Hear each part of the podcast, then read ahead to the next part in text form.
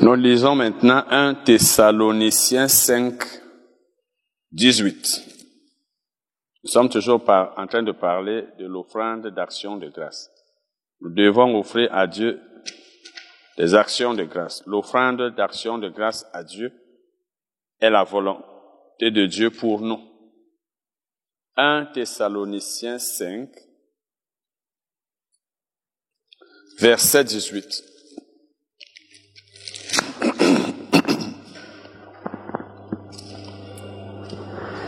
Rendez grâce en toutes choses, car c'est à votre égard la volonté de Dieu en Jésus-Christ. Donc, la volonté de Dieu à notre égard est que nous, lui rendions grâce en toutes choses. En toutes choses, cela veut dire dans toutes les situations, en toutes circonstances. Quand nous sommes rassasiés, devons rendre grâce à Dieu. Même lorsque nous avons faim, devons rendre grâce à Dieu. Quand nous avons beaucoup d'argent et quand nous n'en avons pas. Quand nous sommes mariés et même quand nous sommes célibataires, devons rendre grâce à Dieu. Donc dans toutes les situations de la vie. Ce qui veut dire que les actions, nos actions de grâce ne doivent pas dépendre des conditions de vie, des circonstances de la vie. Comme certains d'entre nous, quand on a beaucoup d'argent, on est bien, on ne manque de rien. Oh Seigneur, je te remercie, tu es bon. Quand on manque de ces choses, Dieu n'est plus bon. Dieu, on ne lui dit plus que tu es bon. On ne le remercie plus. Mais quand la Bible dit qu'il faut rendre grâce à Dieu en toutes, en toutes choses, ça ne veut pas dire pour toutes choses. Pour toutes choses, ce serait dire que même pour les maladies, je te rends grâce pour la maladie dont je souffre. Non, c'est pas ce que ça veut dire.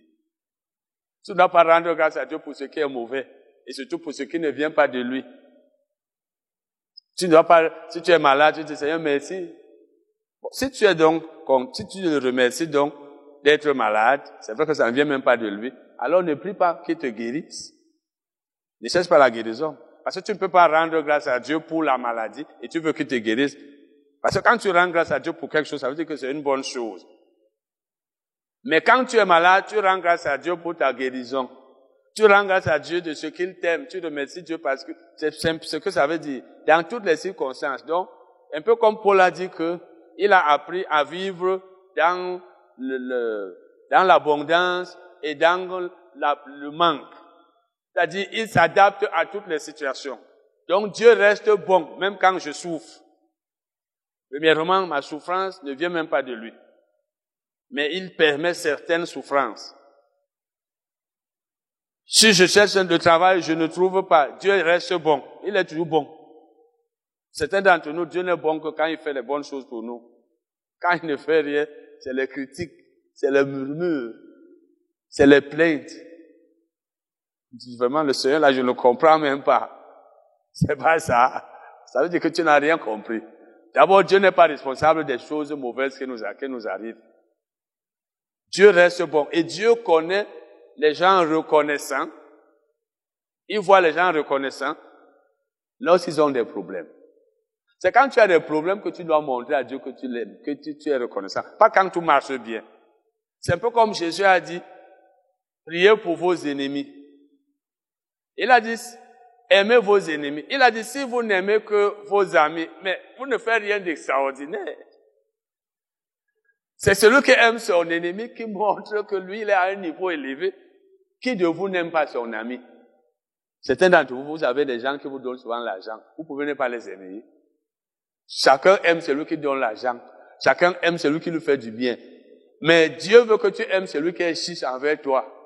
C'est ça alors. C'est là où tu montres que tu, tu fais quelque chose d'extraordinaire. Donc toute personne rend grâce à Dieu quand Dieu lui a donné l'argent, le travail, une femme, les enfants, la richesse. Il ne manque de rien. Toute personne trouve que Dieu est bon. Mais toi, tu dois trouver que Dieu est bon, même quand tu n'as pas ces choses. Et c'est là où il va te les donner. C'est un peu comme il a dit à Isaïe dans, dans Deutéronome 8 que j'ai permis, je vous ai laissé, je vous ai éprouvé par les souffrances. Dieu veut que quand les choses ne marchent pas, tu lui montres que tu l'aimes malgré cela. C'est ça. C'est là. Et tu lui rends grâce. C'est comme la foi. La foi, ce n'est pas quand on a tout. Tu dis non, j'ai la foi. Quelle foi? Tu as tout, tu as encore la foi. Montre à Dieu que tu as la foi quand tu n'as rien. Tu comptes sur lui quand tu n'as rien et il va alors te donner. Quand tu as tout, non, tu sais que moi j'ai la foi, le Seigneur au contrôle. Non. Il faut que tu, tu, n'aies pas à manger et que tu rendes grâce à Dieu en disant que même si quand j'ai pas mangé, Seigneur, comme tu es là, tu es toujours bon, Seigneur. Tu rends, tu lui rends grâce. Par exemple, si vous êtes dans le ministère comme nous autres, quand la salle se vide, Dieu reste bon.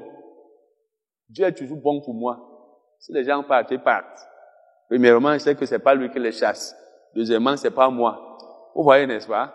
Pas que, mais le Seigneur, Seigneur, mais qu'est-ce qui arrive même? Vraiment, je ne comprends pas Dieu. Attends, c'est lui qui a dit aux gens de partir. C'est lui qui rend les gens rebelles dans le ministère. Il reste bon.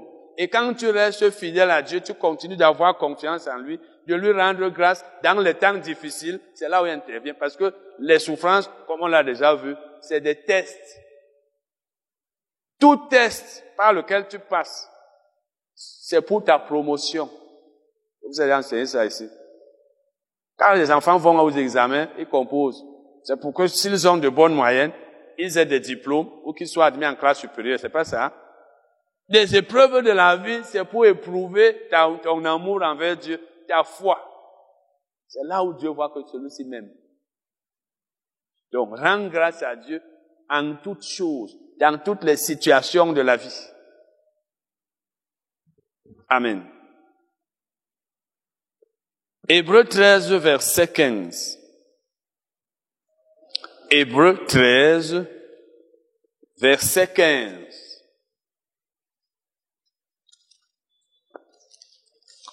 Par lui, c'est-à-dire par Jésus, offrons sans cesse à Dieu un sacrifice de louange, c'est-à-dire le fruit des lèvres qui confesse son nom. Donc, par Jésus, offrons à Dieu un sacrifice de louange, c'est-à-dire le fruit des lèvres. Et le mot louange est synonyme d'action de grâce, c'est-à-dire le fruit des lèvres qui confesse, dans notre version, le fruit des lèvres qui rendent grâce à Dieu. La Bible veut dire ici que nous devons rendre grâce à Dieu par la bouche, par les lèvres. Parce que rendre grâce veut dire remercier. On nous a induit en erreur en nous faisant croire que les actions de grâce consistent à faire des offrandes. Qui vous a dit que le mot remerciement est synonyme du mot don? Qui vous a dit? Le remerciement, c'est les paroles de la bouche, c'est pas les dons. Aujourd'hui, dans beaucoup d'églises, les actions de grâce consistent à donner quelque chose à Dieu. Comme si Dieu vous a dit que si vous le remerciez verbalement, il va refuser. Donc vous, quand vous faites du bien à quelqu'un, et il vous dit merci pour ce que tu as fait, vous allez lui dire, tu me donnes rien. C'est ça? Comme ça que vous êtes? Ah bon, hein? Oui, il y a les gens comme ça. Et que c'est ça que je mange. Les actions de grâce, ça n'a rien à voir avec les offrandes. Si je dis merci pour ce que tu m'as fait, merci pour l'enseignement que tu m'as donné, frère Titi, c'est suffisant. Il y a un temps pour donner, un temps pour rendre grâce. Et la Bible dit ici que sans cesse, rendons grâce à Dieu sans cesse, donc sans arrêt, continuellement dans d'autres versions. Donc les actions de grâce doivent être quelque chose que nous faisons en tout temps, à tout moment. Comment arriver là, Seigneur, je te rends grâce parce que tu m'as protégé, je suis arrivé ici. Tu arrives à la maison, je te rends grâce parce que je suis arrivé, ma famille se porte bien. Le matin, je te rends grâce parce que j'ai vu ce jour. Le soir, je te rends grâce parce que tu m'as donné à manger. Même si tu n'as mangé qu'une seule fois, il reste bon. Ce n'est pas parce que le problème, il y en a dans la vie que Dieu n'est plus bon. Il est bon. Avant, il t'a créé. S'il ne te créait pas, tu allais connaître ce monde que tu aimes comme ça. Tu es marié, ta femme que tu aimes beaucoup, là, ton mari, ce n'est pas grâce à lui. Tu as les enfants. Quand tu vois tes enfants, tu es content. C'est que souvent, on ne voit pas ce que Dieu a fait. Donc, les actions de grâce, c'est la volonté de Dieu pour nous. On doit être des personnes qui rendent grâce à Dieu pour ses bienfaits. Tu es par exemple dans un ministère, si tu estimes que ce ministère te nourrit bien, tu rends grâce à Dieu de t'avoir conduit dans ce ministère. Tu rends grâce à Dieu. J'ai essayé ça. Le jour où j'aurai le temps, je sais même pas quand. C'est même deux livres que je dois sortir sur les actions de grâce. C'est deux tomes. Tu remercies Dieu pour le ministère qui te nourrit parce que la Bible le dit. On doit rendre grâce à Dieu pour les ministres de la parole. Ça veut aussi dire que si ton pasteur même a des défauts, ou bien il t'a déçu quelque part, ou bien il a fait quelque chose qui ne te plaît pas, ou bien tu n'es pas d'accord avec le ça, ça ne veut pas dire que tu lui donnes zéro sur 20.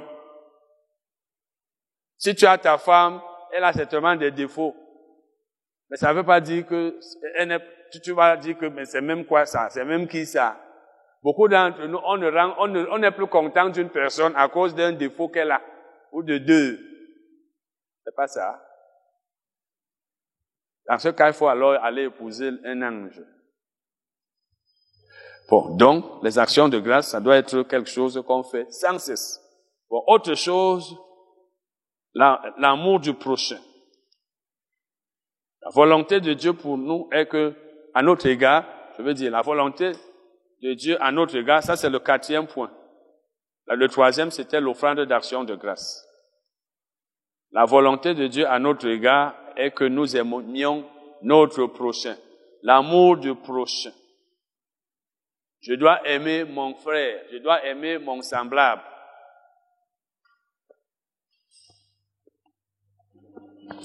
Lévitique 19, verset 18.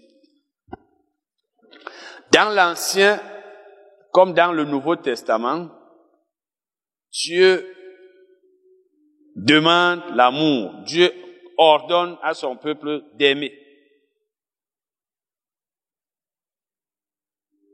Tu ne te vengeras point. Lévitique 19, 18. Tu ne te vengeras point et tu ne garderas point de rancune contre les enfants de ton peuple. Tu aimeras ton prochain comme toi-même. Si tu aimes ton prochain comme toi-même, tu ne vas pas lui faire le mal que tu ne peux pas faire à toi-même. Si tu aimes ton prochain comme toi-même, tu vas lui faire le bien que tu fais à toi-même. Beaucoup d'entre nous, nous aimons nos prochains moins que nous-mêmes, pas comme nous-mêmes. Aime ton prochain comme toi-même. C'est comme Jésus a dit, ce que vous voulez que les hommes fassent pour vous, faites-le pour les autres. Celui qui aime son prochain ne lui fait pas ce qu'il ne veut pas qu'on lui fasse. Par exemple, tu ne peux pas vouloir qu'on t'insulte. Et toi-même, tu ne peux jamais t'insulter. Mais toi, tu insultes ton prochain. Tu ne peux pas vouloir qu'on te trompe. Et tu ne peux pas chercher à te tromper si c'était même possible. Mais toi, tu trompes ton prochain. Donc, la Bible dit ici, tu aimeras ton prochain comme toi-même. Et dans Matthieu 22, verset 39, là c'était Lévitique 19, 18. Matthieu 22, verset 39. Matthieu 22, verset 39. La Bible dit, le premier commandement, on l'a vu, il faut aimer Dieu de tout son cœur, de toute son âme, de toute sa force, de toute sa pensée. Et voici le second, qui lui est semblable. Tu aimeras ton prochain comme toi-même. Vous savez, parce que les pharisiens avaient demandé à Jésus, Enfin, l'un d'eux lui avait posé cette question. Quel est le plus grand commandement? Jésus lui a dit, aime Dieu de tout ton cœur, de toute ton âme, de toute ta force, de toute ta pensée. Deuxièmement, aime ton prochain comme toi-même. Et quand vous allez dans les dix commandements, vous allez voir que les premiers commandements, c'était par rapport à Dieu. tu ne serviras pas d'autres dieux, tu ne feras pas ceci, cela. Et les autres, c'était par rapport à son prochain, tu ne convoiteras pas. Donc quand tu aimes Dieu et tu aimes ton prochain, tu as accompli la loi. Aime ton prochain comme toi-même. Dans Marc 12, 31, tout ça c'était la même chose, c'est la même chose. Marc 12, verset 31. Voici le second. Tu aimeras ton prochain comme toi-même. Il n'y a pas d'autre commandement plus grand que cela. C'est-à-dire, aime Dieu de tout ton cœur, de toute ton âme, de toute ta force, de toute ta pensée.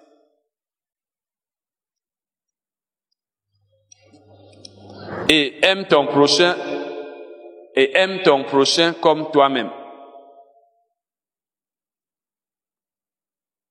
Nous allons lire Luc 10, 27. Luc 10, 27. Vous savez, certaines paroles de Jésus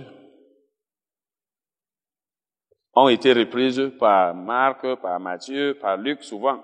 Luc 10, verset 27.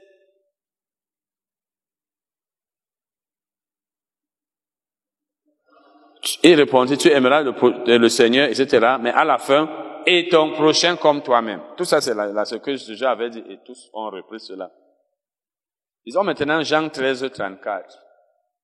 Jean 13, 34.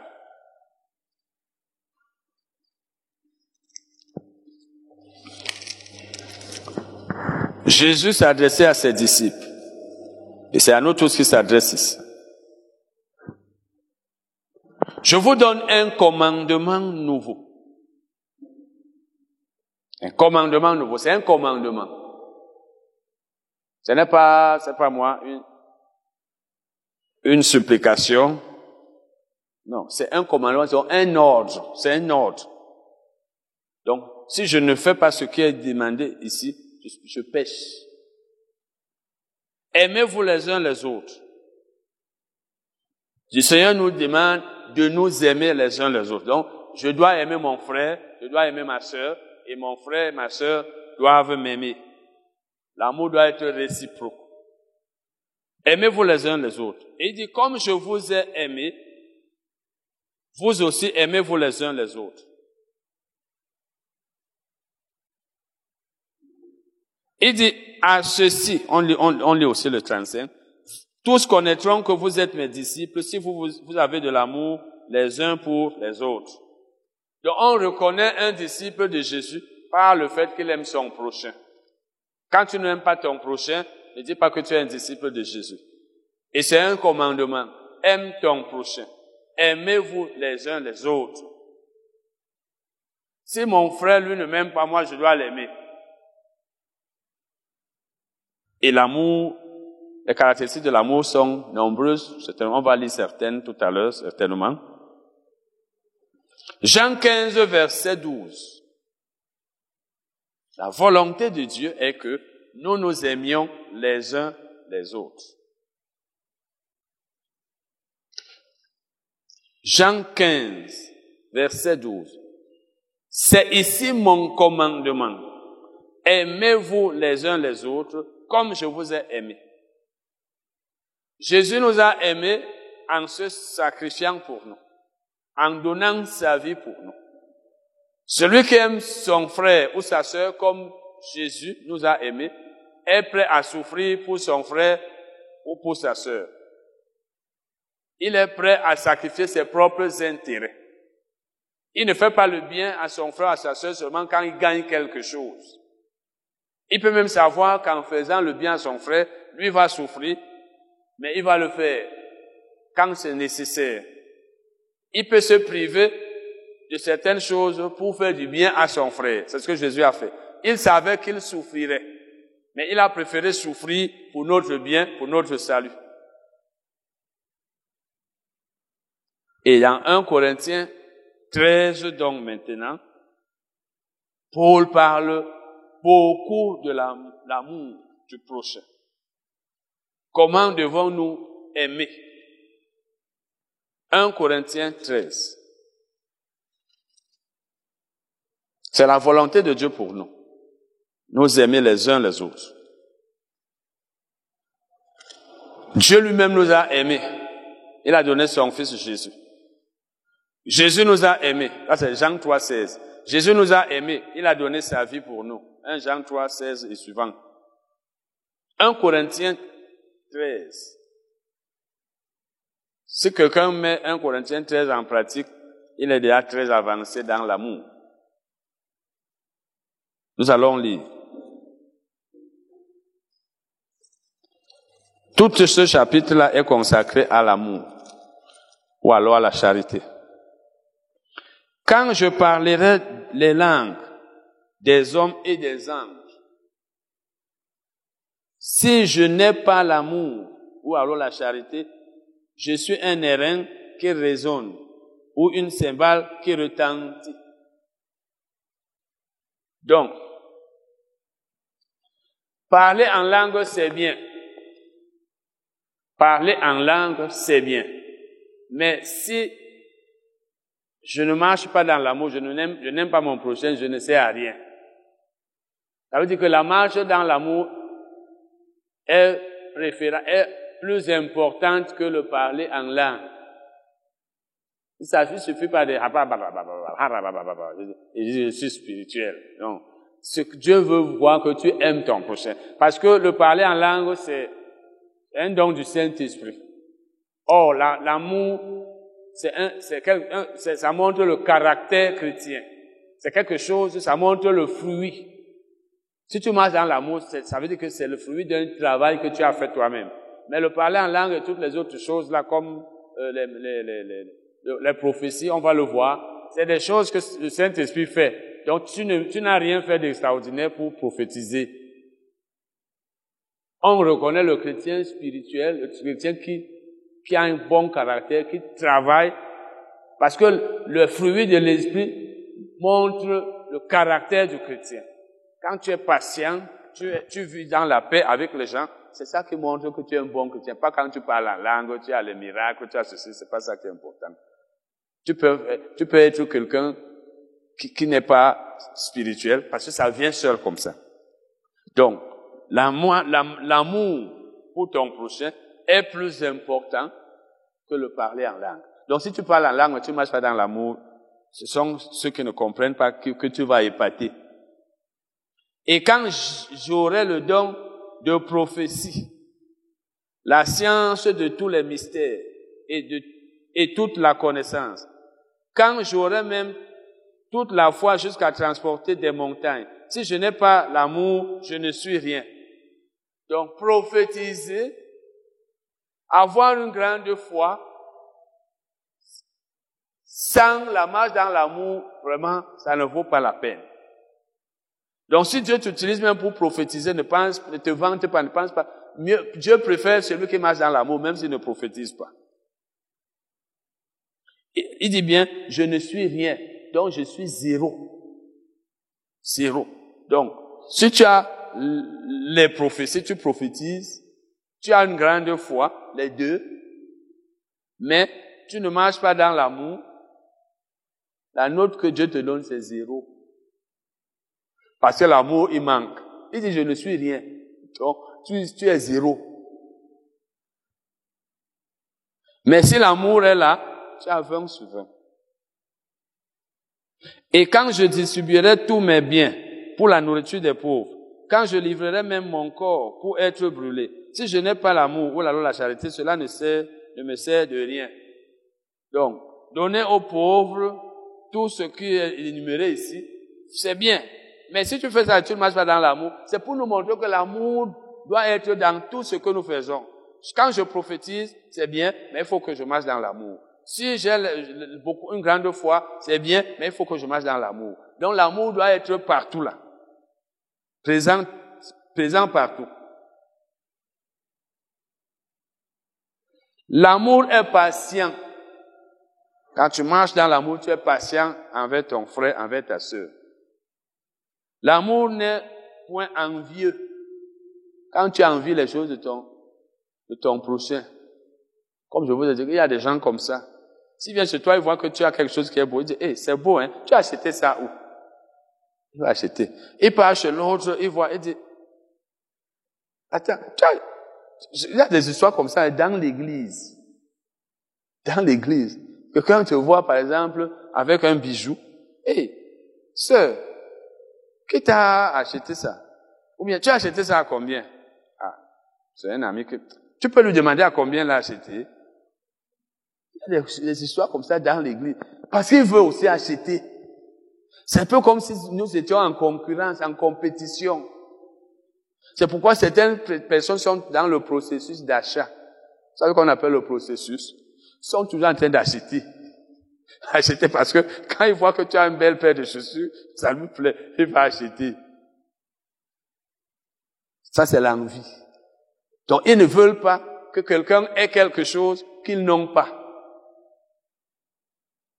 Ils sont comme la Bible, comme ceux dont la Bible parle en disant que malheur à celui qui ajoute maison sur maison, terre sur terre, jusqu'à ce qu'il n'y ait plus d'espace. C'est-à-dire qu'il veut avoir tout le monde entier à lui seul. Donc c'est des gens qui veulent avoir toutes les choses que tout le monde a. Il a les habits que, tous les habits que tel a, toutes les chaussures que tel a. Donc, lui, il a tout. C'est-à-dire, un peu comme on faisait, on disait en maths. Donc, l'union de tel ensemble de tel, lui, il, il a tout ça. Donc, lui, il a ce que vous tous vous avez. C'est là où il est tranquille.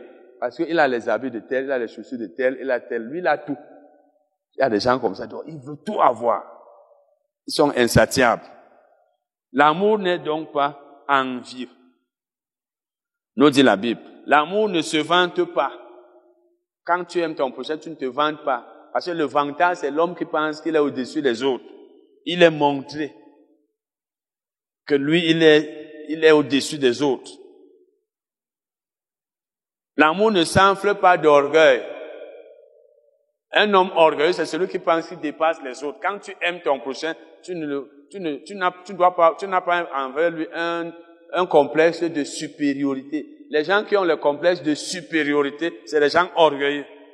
D'autres ont ce complexe parce qu'ils ont l'argent. Beaucoup de gens sont comme ça aujourd'hui, même dans l'église. Quand ils ont l'argent, ils commencent à penser qu'ils dépassent les autres, qui sont plus importants. Et si les membres d'une assemblée, ils cherchent à, à dominer le pasteur parce qu'il a l'argent, à penser qu'il est plus important. Comme en politique, où quand on a l'argent, on utilise le pouvoir financier pour dominer sur les autres, pour les corrompre. Ça existe dans l'église. C'est pourquoi vous allez voir que dans l'église, il y a des gens, quand ils ont déjà l'argent, ils commencent à mépriser ceux qui n'ont pas assez d'argent, ou alors à vouloir être des patrons et à penser qu'ils sont indispensables. C'est l'orgueil. L'homme orgueilleux pense qu'il est indispensable, que sans lui rien ne peut marcher, sans lui la vie des autres ne peut pas avancer. Même dans le ministère, il pense que sans lui le ministère ne peut pas marcher. Oh, quand tu marches dans l'amour, tu n'as pas ce genre de pensée. Parce que je vous ai dit que que tu sois quelqu'un qui offre les choses aux gens, qui leur donne, ou que tu sois quelqu'un qui sert les autres, un chrétien doit toujours se comporter comme s'il était serviteur, même quand c'est lui qui donne. Tu ne dois pas être arrogant quand tu aides les gens, parce que c'est une faveur de sorte qu'eux doivent se prosterner devant toi, courir derrière toi. Quand tu veux faire le bien à quelqu'un, ne le fais pas marcher, ne le fais pas souffrir. Aie toujours la même humilité quand tu donnes que quand tu demandes ou quand tu reçois. Mais il y en a quand il a, il veut te donner, faire du bien, il va te, te faire marcher, il te promet, ne donne pas, peut-être tu l'appelles, dit, ah, il faut attendre, non, moi, je, suis occupé. Il, te ridiculise, il ridiculise. Un chrétien ne doit pas être comme ça. C'est l'orgueil qui fait cela. Nous, on voit ces choses dans le ministère. On voit dans le ministère des gens qui, quand ils ont l'argent, pensent qu'ils vont nous contrôler. Mais quand tu as le pouvoir financier, tu veux déjà contrôler les gens. J'avais lu dans un livre de Kenneth Hagin comme ça, il y a longtemps. Jésus lui était apparu. Jésus lui a dit, ne prends pas l'argent de tel homme qui veut te soutenir dans tel domaine, tel autre, parce qu'ils veulent contrôler ton ministère. Oui, il y a des gens comme ça dans le ministère. Quand ils donnent l'argent, ils veulent se faire le patron. Et si tu ne prends pas garde, c'est pourquoi dans beaucoup d'églises, ceux qui donnent beaucoup d'argent sont les patrons des pasteurs. Ils sont nommés et font ce qu'ils veulent. On ne peut pas leur résister parce que si on leur dit la vérité ou bien on ne fait pas leur volonté, ils vont supprimer et le ministère ne marchera plus selon les, prédicateurs de peu de foi. C'est comme dans le monde. Dans les organisations internationales, comme l'ONU et les institutions spécialisées de l'ONU, comme le Fonds monétaire international, l'Organisation mondiale de la santé, les pays qui, qui ont une, grosse, grosse cote part sont ceux-là qui dominent. Par exemple, les États-Unis. Si vous, vous vous, amusez, ils se retirent, ils disent, bon, nous, on n'est plus avec vous. On dit, comment dire, non, pas revenez, laissez, on laisse, c'est comme ça. Dans l'église, ça ne doit pas être. Donc, si vous êtes dans l'église, ne soyez pas assujetti à quelqu'un parce qu'il vous donne l'argent. Laissez-le qui parte avec son argent ou qu'il ne vous donne plus. Dieu sera avec vous. Parce que Dieu, Dieu n'est pas glorifié quand tu, tu te prosternes devant les gens. Ça montre que tu n'as pas foi en Dieu, tu as foi aux hommes. Moi, il m'a été reproché de ne pas chercher à m'entendre avec les gens, ou alors à ne pas, de, ne pas avoir cherché à ramener les gens. Comme vous êtes assis là, si vous, vous voulez me dominer ici, là où je dois dire quelque chose, vous dites non, tu, tu, je, tu ne dois pas faire comme ça. Parce que vous me donnez l'argent, vous partez avec votre argent. Et si vous partez, je ne vais pas venir vous chercher. Dieu préfère celui qui reste là. Il dit Dieu. Même si mon frère ne me donne plus ses millions. C'est un exemple. Je compte sur toi. Si vous êtes deux dans le ministère, un qui supplie celui qui lui donne l'argent de peur qu'il n'ait plus d'argent. Et un qui dit, s'il ne donne pas, je préfère souffrir. Dieu préfère celui qui accepte la souffrance. Parce que quand tu souffres pour le Seigneur, parce que tu n'as pas voulu te compromettre, ça montre que tu as confiance en Dieu. Mais quand, mais les gens vont te dire, voilà, donc tu es perdant. Il fallait faire comme ça. Non, on n'est pas dans le monde où tu cours derrière quelqu'un pour avoir l'argent et on va dire que non, ça marche. Quand ça marche parce que tu t'es compromis, c'est pas la marche, ça. Amen. Tu as quelqu'un même qui paie ton loyer, vous qui êtes là. Il t'aide. Peut-être ton, ton frère, ou tu sais pas, ton cousin. Et comme c'est un païen, il aimerait que tu fasses sa volonté. Par exemple, tu dis que ne parle pas l'église, ou bien allons aux, aux, cérémonies traditionnelles au village. Tu es contre cela, mais tu pars de peur qu'il ne te donne plus son argent. Ne pars pas, qu'il ne te donne plus. Il y a des gens qui vont te dire que voilà, si tu avais accepté, il fallait aller. Maintenant, te voilà qui souffre. Sois content dans cette souffrance. Dieu va intervenir. Amen. Mais il faut la foi. Beaucoup n'ont pas cette foi parce que la souffrance, le fait que tu dis ça parce qu'il ne sait pas, je sais. Vous pensez que, vous savez pourquoi c'est vide là? C'est effectivement à cause de ça. Ça veut dire que moi, je ne cours pas derrière les gens. Tu, tu, tu, pas, tu ne marches pas selon les, les principes de Dieu. On ne va pas courir derrière toi. C'est ça la foi, frère. La foi, c'est dans tous les domaines. C'est-à-dire, tu comptes sur Dieu, même quand c'est dur. Tu ne te compromets pas. Tu ne te fais pas tu ne permets pas le chantage. Donc, je parlais de l'orgueil, parce que quand les gens ont l'argent, souvent ils deviennent orgueilleux. L'autre, leur, orgueil vient de cela, de, la richesse. Mais la Bible met en garde contre l'orgueil. 1, Timothée 6, verset 17 recommande aux riches du présent siècle de ne pas être orgueilleux. Ne sois pas orgueilleux parce que tu es riche. Même à Israël, Dieu a dit cela dans Deutéronome 8 quand tu habiteras de belles maisons, tu mangeras, tu te rassasiras. Que ton cœur ne s'enfle pas, ça veut dire ne deviens pas orgueilleux. L'un des dangers des richesses, c'est l'orgueil. Quand les gens ont déjà l'argent, certains, pas tous, ils commencent à penser qu'ils sont déjà Dieu. Et l'orgueil précède quoi? Nous voyons aussi ici, la Bible dit, l'amour ne fait rien de malhonnête. Donc, quand tu marches dans l'amour, tu ne dois pas être malhonnête envers ton prochain. L'amour ne cherche point son intérêt. Quand tu aimes ton prochain dans tes relations avec lui, tu ne dois pas être quelqu'un qui cherche que ses intérêts. Sache aussi, sache aussi euh, privilégier les intérêts de ton prochain. Parce que quand tu ne cherches que tes intérêts, tu es égoïste. L'homme égoïste ne fait rien s'il ne gagne rien. Tout ce qu'il fait, c'est pour que lui gagne. Ça, c'est pas la marche chrétienne. Parce que Jésus n'a rien fait pour gagner. Il a tout fait pour nous. Dieu n'a rien gagné en donnant Jésus pour nous. C'était pour notre bien. Jésus a accepté la souffrance, c'était pas pour gagner. Apprends à souffrir pour les autres, à faire le bien et à être perdant si eux peuvent être gagnants quand c'est nécessaire. C'est ça la marche dans l'amour. Et puis, l'amour ne s'irrite point. L'irritation, le fait d'être en colère, ne soupçonne point le mal. Donc, quand tu es avec les gens, tu ne dois pas vivre dans les soupçons. Ah, je suis sûr que comme il est là, il me calcule. Je suis sûr que quand le Saint-Esprit t'a rien dit, ne sois, parce que souvent c'est la tête, on réfléchit trop sur les gestes des gens, sur tout ce qu'ils font. À la fin, on, on, on peut même commencer à se méfier des gens qui n'ont aucun mauvais plan contre nous. Laisse que c'est le Saint-Esprit qui te dise que tel est en train de faire telle chose contre toi. L'amour excuse tout. Non, non. L'amour ne, ne, ne se réjouit point de l'injustice. Quand quelqu'un fait quelque chose qui est mauvais, tu ne dois pas être content. Tu dois plutôt être content quand quelqu'un fait le bien. Quand tu vois quelqu'un qui pêche, qui fait les choses mauvaises, et toi tu, tu ris. Quand tu vois quelqu'un qui vit dans le péché, sachant bien que s'il meurt maintenant, il sera condamné. Mais toi, ça t'amuse. tu ris, tu te vois, celui-là. C'est un voleur. C'est sorcier. Regardez les sorciers là. Et tu sais que s'il meurt, il ira en affaire. Ça veut dire que tu n'es pas normal. Tu dois avoir pitié de celui qui fait le mal. Parce que tu sais que la colère de Dieu est sur lui. Tu te réjouis de ce qui est bien, pas de ce qui est mal. Certains d'entre nous, c'est quand quelque chose est bien dans la vie d'une personne que nous, on ne se réjouit pas. Et là, c'est la jalousie. L'homme jaloux n'est pas content de voir le bien de l'autre.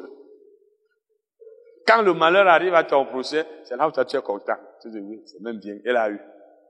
La Bible dit, réjouissez-vous avec ceux qui se réjouissent, pleurez avec ceux qui pleurent. Et ne, ne se réjouis pas de l'injustice, mais se réjouis de la vérité. L'amour excuse tout. Quand tu marches dans l'amour, tu pardonnes pour tout ce qu'on te fait. Elle croit tout. Pas comme certains qui disent que, non, il y a des choses qu'on ne pardonne pas. Comme mon oncle m'avait dit un jour que, parce qu'on m'avait fait du mal dans mon ex-belle famille, ça c'était en 99, beaucoup de choses mauvaises, comme ils avaient cette habitude, mon oncle m'a dit, Jésus a dit que je peux vous pardonner tout ce que vous m'avez fait, sauf les crachats. Je ne sais pas où est-ce qu'il avait lu ça, dans quelle Bible.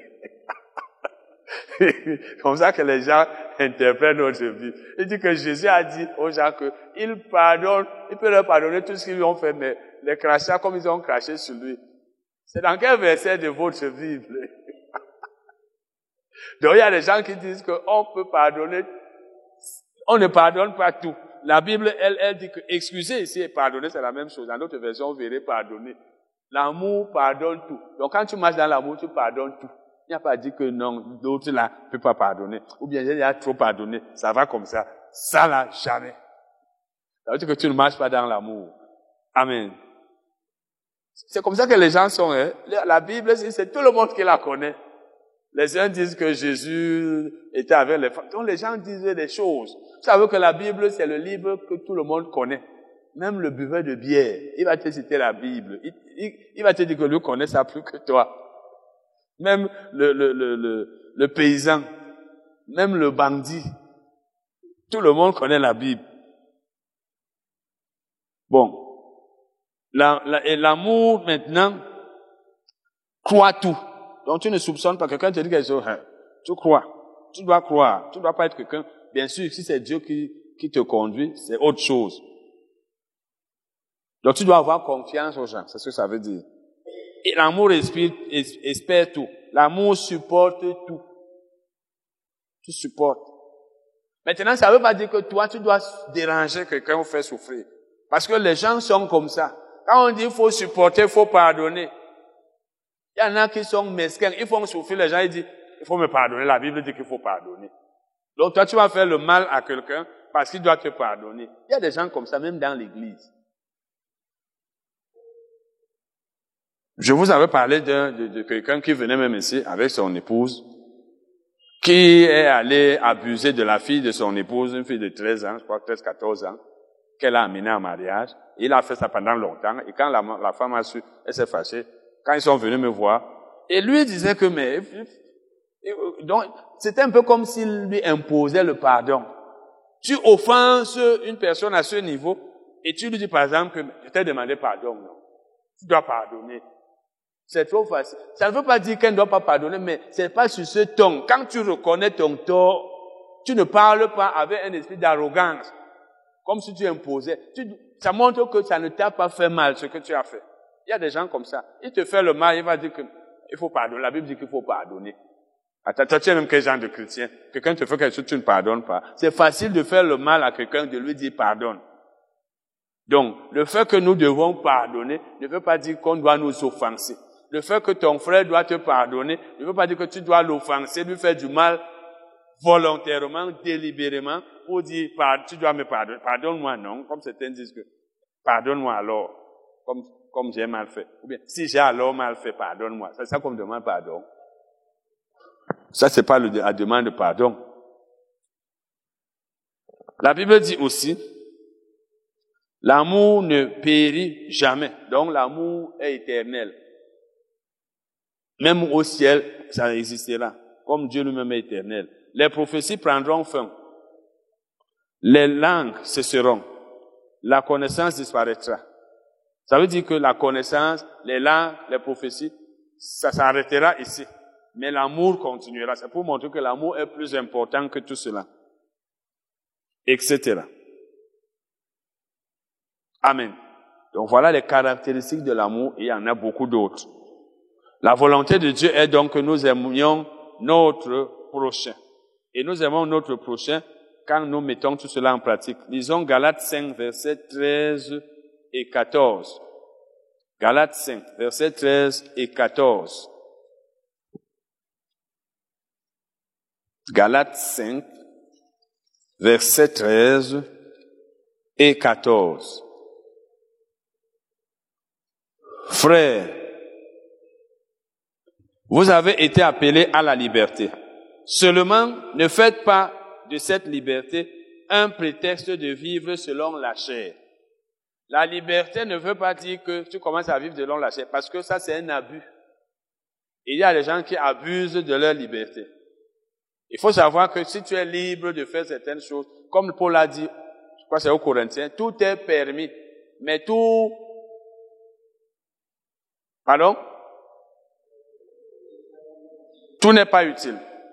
Ça veut dire qu'il y a des choses qui te sont permises, mais est-ce que c'est utile? Il y a aussi des choses que le fait que tu es libre ne veut pas dire que tu dois empiéter le domaine de ton voisin ou de ton prochain. C'est un peu comme tu vis quelque part, tu oublies que si tu ta liberté, tu l'étends beaucoup, ça va causer des problèmes à ton voisin. Donc, il ne faut pas qu'on vive selon la chair parce qu'on a été appelé à la liberté. Il dit, mais rendez-vous par l'amour, serviteurs les uns des autres. Donc, quand nous nous servons les uns des autres, nous marchons par l'amour. Et un serviteur, c'est quelqu'un qui ne se met jamais en position de supériorité. Quand tu te mets, tu te fais serviteur de ton prochain, ça veut dire que tu es toujours prêt à mettre ton prochain à l'aise. Et ça, là, ça veut dire que tu n'es pas orgueilleux.